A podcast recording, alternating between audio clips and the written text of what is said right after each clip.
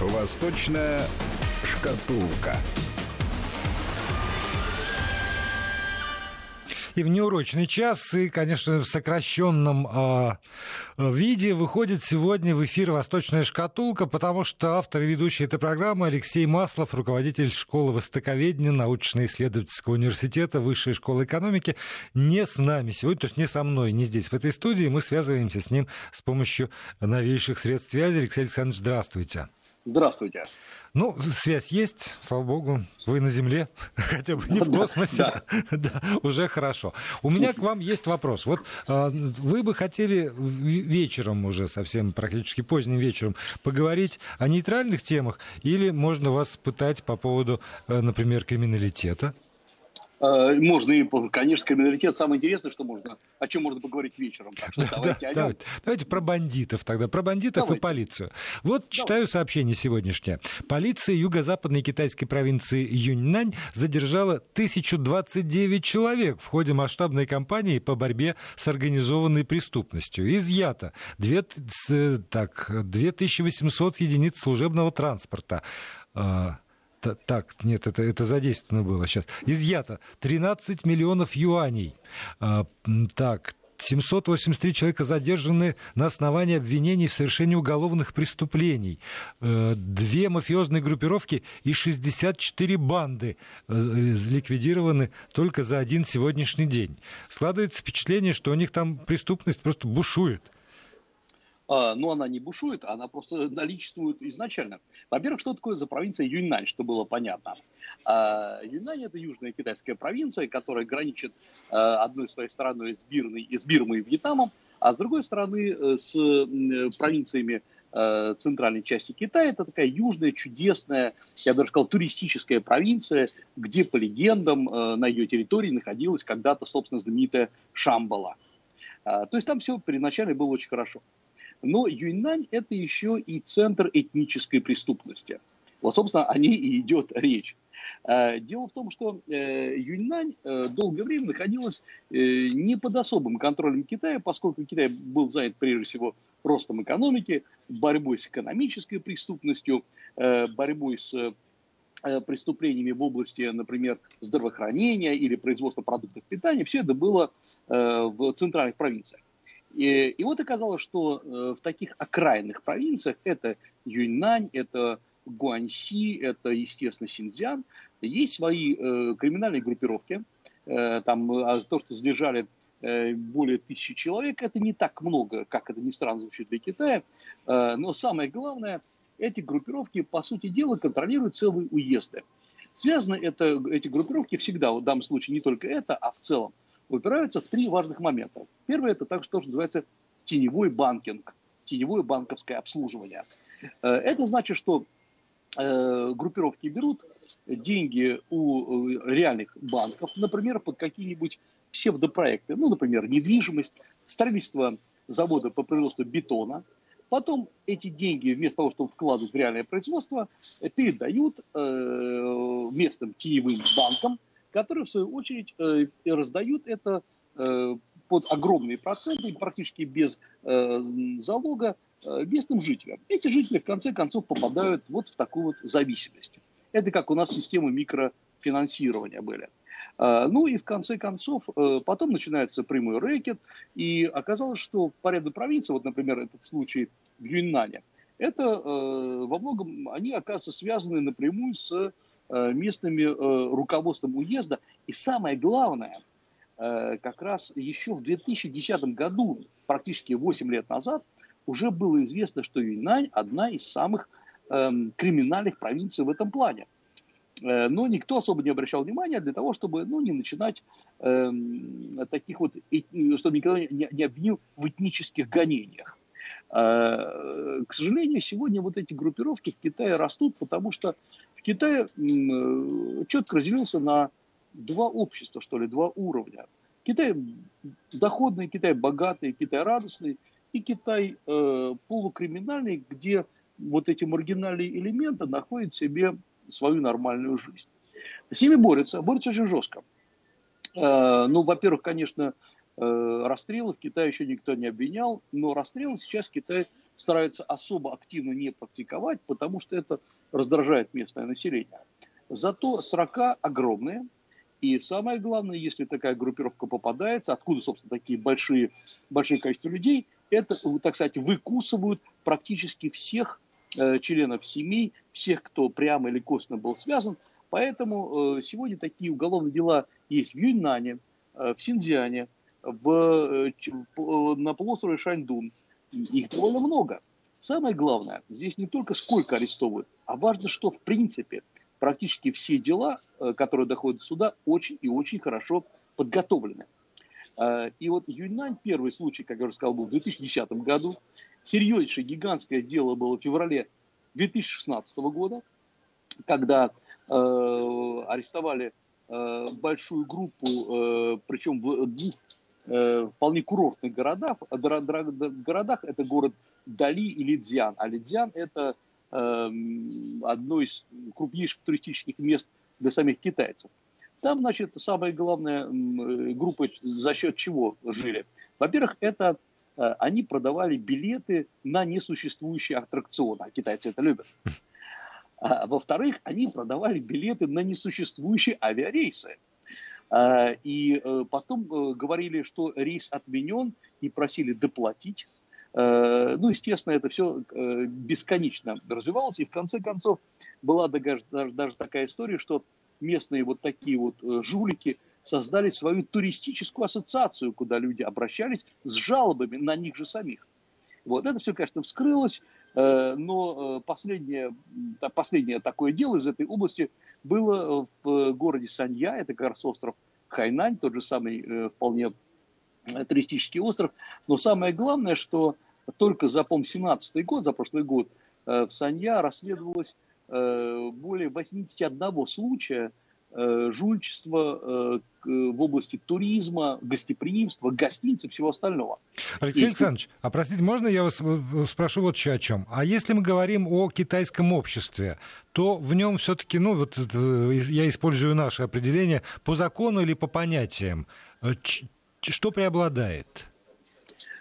Э, сейчас, конечно, все было преобладает по закону, потому что по понятиям Китай жил где-то до 2010 года, очень похоже было на Россию, где э, большую роль играли местные э, связи, группы, и когда считалось, что давайте лучше не трогать целый ряд групп, не потому что они очень влиятельные, но потому что мы не будем раздражать население, чтобы оно на нас не обижалось.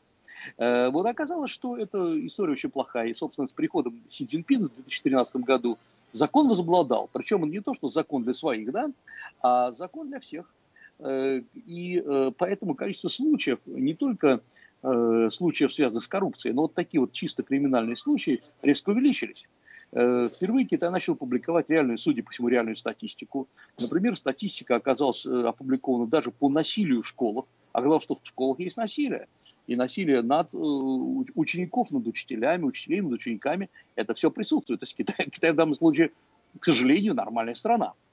Э, и э, самое главное, что сегодня, благодаря этому, Китай абсолютно, когда вы обращаетесь в, китайскую, в китайский суд, вы можете быть абсолютно уверены, что, скорее всего, дело решится по закону. Ну, как минимум для китайцев, а не для иностранцев. Интересно. Бывает же. И так, и так быстро. Всякий раз, когда вы э, что-нибудь подобное рассказываете, я удивляюсь скорости, с которой вопросы, которые мне иногда кажутся ну, разрешимыми, но там, в течение жизни двух-трех поколений в Китае умудряются разруливать за несколько лет. А я думаю, здесь вопрос заключается в том, что есть некая политическая воля. И э, это хороший показатель того, что все, конечно, идет сверху. Ведь все эти случаи существовали раньше, и в течение последних 15 лет они нарастали. И я с этим сталкивался, к счастью, меня никто не обманывал и никакого такого криминального насилия не осуществлял, но я знал людей, которые пострадали от этого, то есть если это знаю я, знают и многие другие. Это было и э, откровенное жульничество на уровне э, продажи покупок, это были э, жулики на уровне, э, бандиты прямые, которые нападали на людей в таких удаленных районах, это все было. Э, но э, э, как вот после прихода Си Цзиньпина стало понятно, что э, наводится порядок э, во всем. То есть, если есть закон, по которому, например, дела, связанные с э, мошенничеством, отмыванием денег, теневым банкингом и так далее – запрещены, значит, они точно запрещены. Вот вы сказали замечательную фразу «закон не только для своих, но и для всех». Мы сейчас прервемся, а потом продолжим разговор с Алексеем Масловым. И вновь на связи со студией Вести ФМ Алексей Маслов, руководитель школы стыковедения Высшей школы экономики. Алексей Александрович, а теперь, если можно, у нас с вами остается, ну, скажем так, минут восемь до конца программы. Вернемся к теме, которая мне очень нравится, такое краеведение, политическое краеведение, может быть. И в этом смысле, конечно, Гонконг, его судьба, его перспективы. Это то, что не перестает беспокоить, интересовать. Да, это крайне интересная история, потому что, в принципе, э, в Гонконге в последнее время, в гонконгской прессе э, поднялась волна. Э, а я напомню, что гонконгская пресса относительно свободна, то есть она меньше подчинена целому ряду китайских регулирований, чем на территории КНР. Вот волна о том, что вообще творится с Гонконгом. Обсуждают, рассуждают китайцы друг с другом. Потому что я напомню, что Гонконг перешел под юрисдикцию э, КНР, э, то есть он перестал быть британской колонией, и ему э, было дано 30, 50 лет так называемого переходного периода. И в этот момент Гонконг должен был до 50 лет сохранять целиком все свои права, свою валюту, все, все законодательство и, самое главное, систему управления.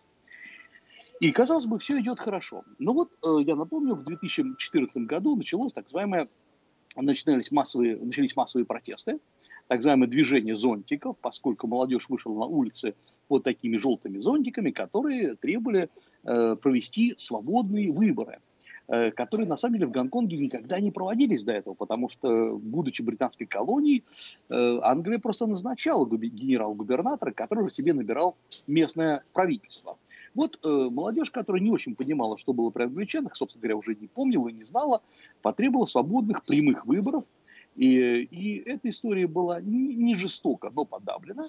И в результате чего Гонконг, казалось бы, успокоился. И вот в последнее время опять начинается э, некие, некое движение, где уже вполне зрелые люди, совсем не молодежь, рассуждают, а в принципе к чему мы идем. И понятно, чем они напуганы. В Китае, безусловно, идет Э, ну, зажимание э, неких свобод. Уменьшается доступность э, интернет-ресурсов, к чему Гонконг привык. Блокируются многие сайты, в общем, не работает целый ряд сервисов типа Facebook и остальные. В Гонконге все это, конечно, существует, работает, работают все сервисы Google, и начинают друг друга люди спрашивать, а что, когда все, мы перейдем, окончательно станем территорией Китая, и у нас не будет никаких отдельных прав, что это все будет обрублено. А вот это как раз, э, вот этот вопрос интернета китайцев волнует, гонконгцев волнует очень серьезно, потому что они привыкли к этому. И Гонконг на этом живет. Второй момент, который начинает волновать людей, а э, э, Гонконг хорош тем, что он именно Гонконг. То есть такая свободная э, территория, где можно делать много вещей, ну, кроме криминала. Вот что, эти свободы будут одобраны. Самое главное, что Гонконг сегодня является еще крупнейшим рынком труда, мало кто об этом знает. Например, когда вы приезжаете на остров, на сам себе остров Гонконг, а я напомню, что Гонконг состоит из территории Гонконга из нескольких островов крупного полуострова Квалун и острова Гонконг, собственно, который, которые разделены бухтой, э, бухтой Виктор, королевы Виктории. Но когда вы приезжаете на остров Гонконг, который славится огромными зданиями, э, очень дорогими гостиницами, прямо буквально недалеко от набережной вы встречаете сотни людей, в основном филиппинцев, таиландцев, малайцев, в основном женщин, которые сидят буквально на асфальте, сидят на улице, и это рынок труда. Вы можете прийти и выбрать там себе э, женщину, которая будет вам помогать убираться по дому, ухаживать за вашими детьми, няню и так далее. И э, это действительно колоссальное зрелище той среды людей, уходящие в прямом смысле за горизонт. И туда специально съезжаются на этот рынок масса людей из этих стран в надежде найти работу. А, а, и вопрос, который задается, а что, это тоже будет обрублено? Ведь Гонконг интересен не только китайцам, но и людям, которые приезжают. Но есть еще и третий момент. Это свобода университета. Многие гонконгские университеты – это абсолютно одни из самых лучших университетов в мире – где преподаются э, масса вопросов, связанных с международной политикой, историей, и которые, мягко говоря, по-другому трактуют историю Китая, нежели университеты КНР. Более того, в университетах Гонконга нету э, таких дисциплин, как марксистско-ленинская э, идеология, а в университетах КНР это есть в обязательном порядке. Нету э, истории китайской коммунистической партии, что есть в, в университетах КНР и так далее. Э, соответственно, за счет свободы университетов гонконгцы и приезжают, в Гонконг приезжают сотни людей и приносят, в общем, довольно большую прибыль Гонконгу, э, которая измеряется десятками миллионов долларов ежегодно. Э, и вот теперь вопрос заключается в том, что, а что, это тоже, эти свободы тоже будут обрублены. И вот теперь, на мой взгляд, Гонконг впервые начинает задуматься над тем, а что будет дальше, куда он будет развиваться. Если, например, Макао – это территория, которая развивается за счет игорного бизнеса, неважно, э, какая идеология, игорный бизнес в данном случае сохранится, э, главный вопрос будет у Гонконга, за счет чего он будет жить. Учитывая, что многие предприятия переходят под юрисдикцию, под управление КНР, КНР поглощает эти предприятия, то э, вопрос, что останется Гонконгу. Это довольно интересно, потому что сегодня еще Гонконг и центр развлечений. Я надеюсь, кто был в Гонконге, тот посещал знаменитый гонконгский Диснейленд. Это реально Диснейленд, один из самых лучших в мире, самый, пожалуй, чистенький, э, очень красивый, очень похожий на американский, может быть, даже более интересный. И туда приезжают сотни китайцев, тысячи китайцев ежедневно, кто приобщиться к такой гонконгско-американской культуре. И э, этот э, целый комплекс с гостиницами, развлечениями, спа-салонами, куда люди приезжают на недели, оттуда не выбираются, даже не видят Гонконга. Э, но многие, например, в КНР считают, что это слишком американский образ жизни. Стоит ли вообще рекламировать Белоснежку и э, «Семь гномов» или э, «Микки Маусов» на территории Китая. Алексей Александрович, но ведь э, и Китай меняется, и очень может быть, что за те десятилетия, которые еще есть у Гонконга, э, это будет такое движение навстречу, и все будет и в Китае не совсем так, как сегодня. Так вот, на это и было. Да, это был основной расчет, потому что когда Китай развивался, и, собственно говоря, он двигался в сторону гонконгской модели по экономике. Но оказалось, что Китай, наоборот, Э, за, зажал гайки, закрутил все, и наоборот он отходит от многих свобод, которые когда-то были. И стало понятно с приходом особенного руководства, что это жесткая, не случайная политика, и вот это заставило Гонконг задуматься, куда ему дальше двигаться. Но ведь, э, я прошу прощения, и это руководство не вечно. А, оно практически вечно. Э, по крайней мере, для того населения, которое сегодня живет в Гонконге, поскольку э, у Си Цзиньпина впереди еще как минимум 6 лет, э, а, прости, 5 лет, извините, но не исключено, что это будет продолжено еще на какой-то срок. То есть не исключено, что ныне живущее поколение гонконгцев будет продолжать жить при коммунизме. А, ну что же, очень, очень жалко, что мы не здесь в студии, поэтому какие-то вещи технически ограничены. Но я очень надеюсь, что Алексей Маслов, Алексей Александрович, вы появитесь на следующей неделе, хотя нет, на, на, след... на, на, на следующей, следующей меня не будет. Да. Хорошо, значит, мы с вами встретимся уже после моего отпуска. Спасибо большое за этот разговор. Алексей Маслов, научный руководитель высшей э, школы востоковедения в научно-исследовательского университета Высшей школы экономика, был с нами на связи. Программа «Восточная шкатулка» пусть не, не очень вовремя, пусть в вырезанном виде, но все-таки вышла сегодня в эфир на волнах радиостанции Вести ФМ.